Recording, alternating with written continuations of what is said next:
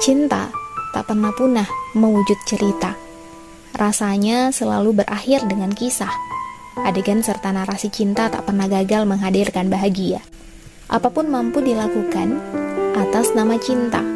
Jangankan harta dan tahta, nyawa pun dipertaruhkan dengan penuh patuh. Wajar jika akhirnya budak cinta disematkan kepada mereka yang seakan buta dalam tiap penentuan pilihan. Memang begitulah cinta menggerakkan.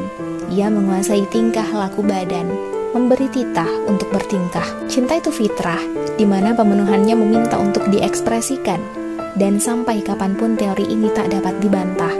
Benarlah, tersebab cinta, semua hal dikorbankan.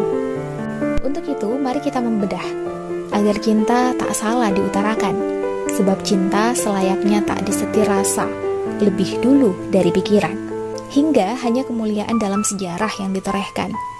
Sebab dunia tak pernah habis dengan keramaian di mana tiap cinta saling diungkapkan, mulai dari yang memuja idola hingga sang pengikut keserakahan.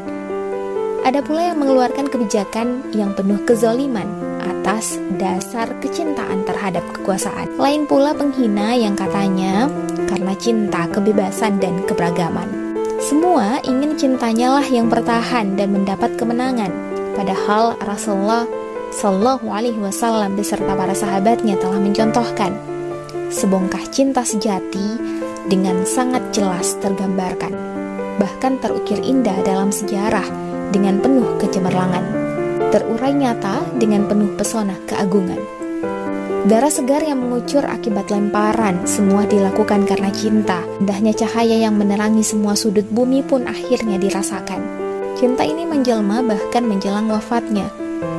Saat sakaratul maut menyapa dengan sakit tiada tarah, yang tercetus adalah pinta agar umatnya tak merasa hal yang sama. Saat cinta ingin disematkan, maka Rasulullah Shallallahu Alaihi Wasallam lah yang harusnya diutamakan. Mengikuti risalahnya adalah jawaban. Untayan aturan kehidupan lengkap dan indah tertuang dalam syariah. Di zaman yang kini penuh dengan kekelaman, inilah yang harusnya menjadi landasan. Inilah yang layak diperjuangkan. Inilah yang semestinya ditegakkan, sesuai jalan yang dijalani Rasulullah. Dengan menegakkan syariah, keadilan akan terwujudkan. Dengannya, lenyap pula lah kezoliman.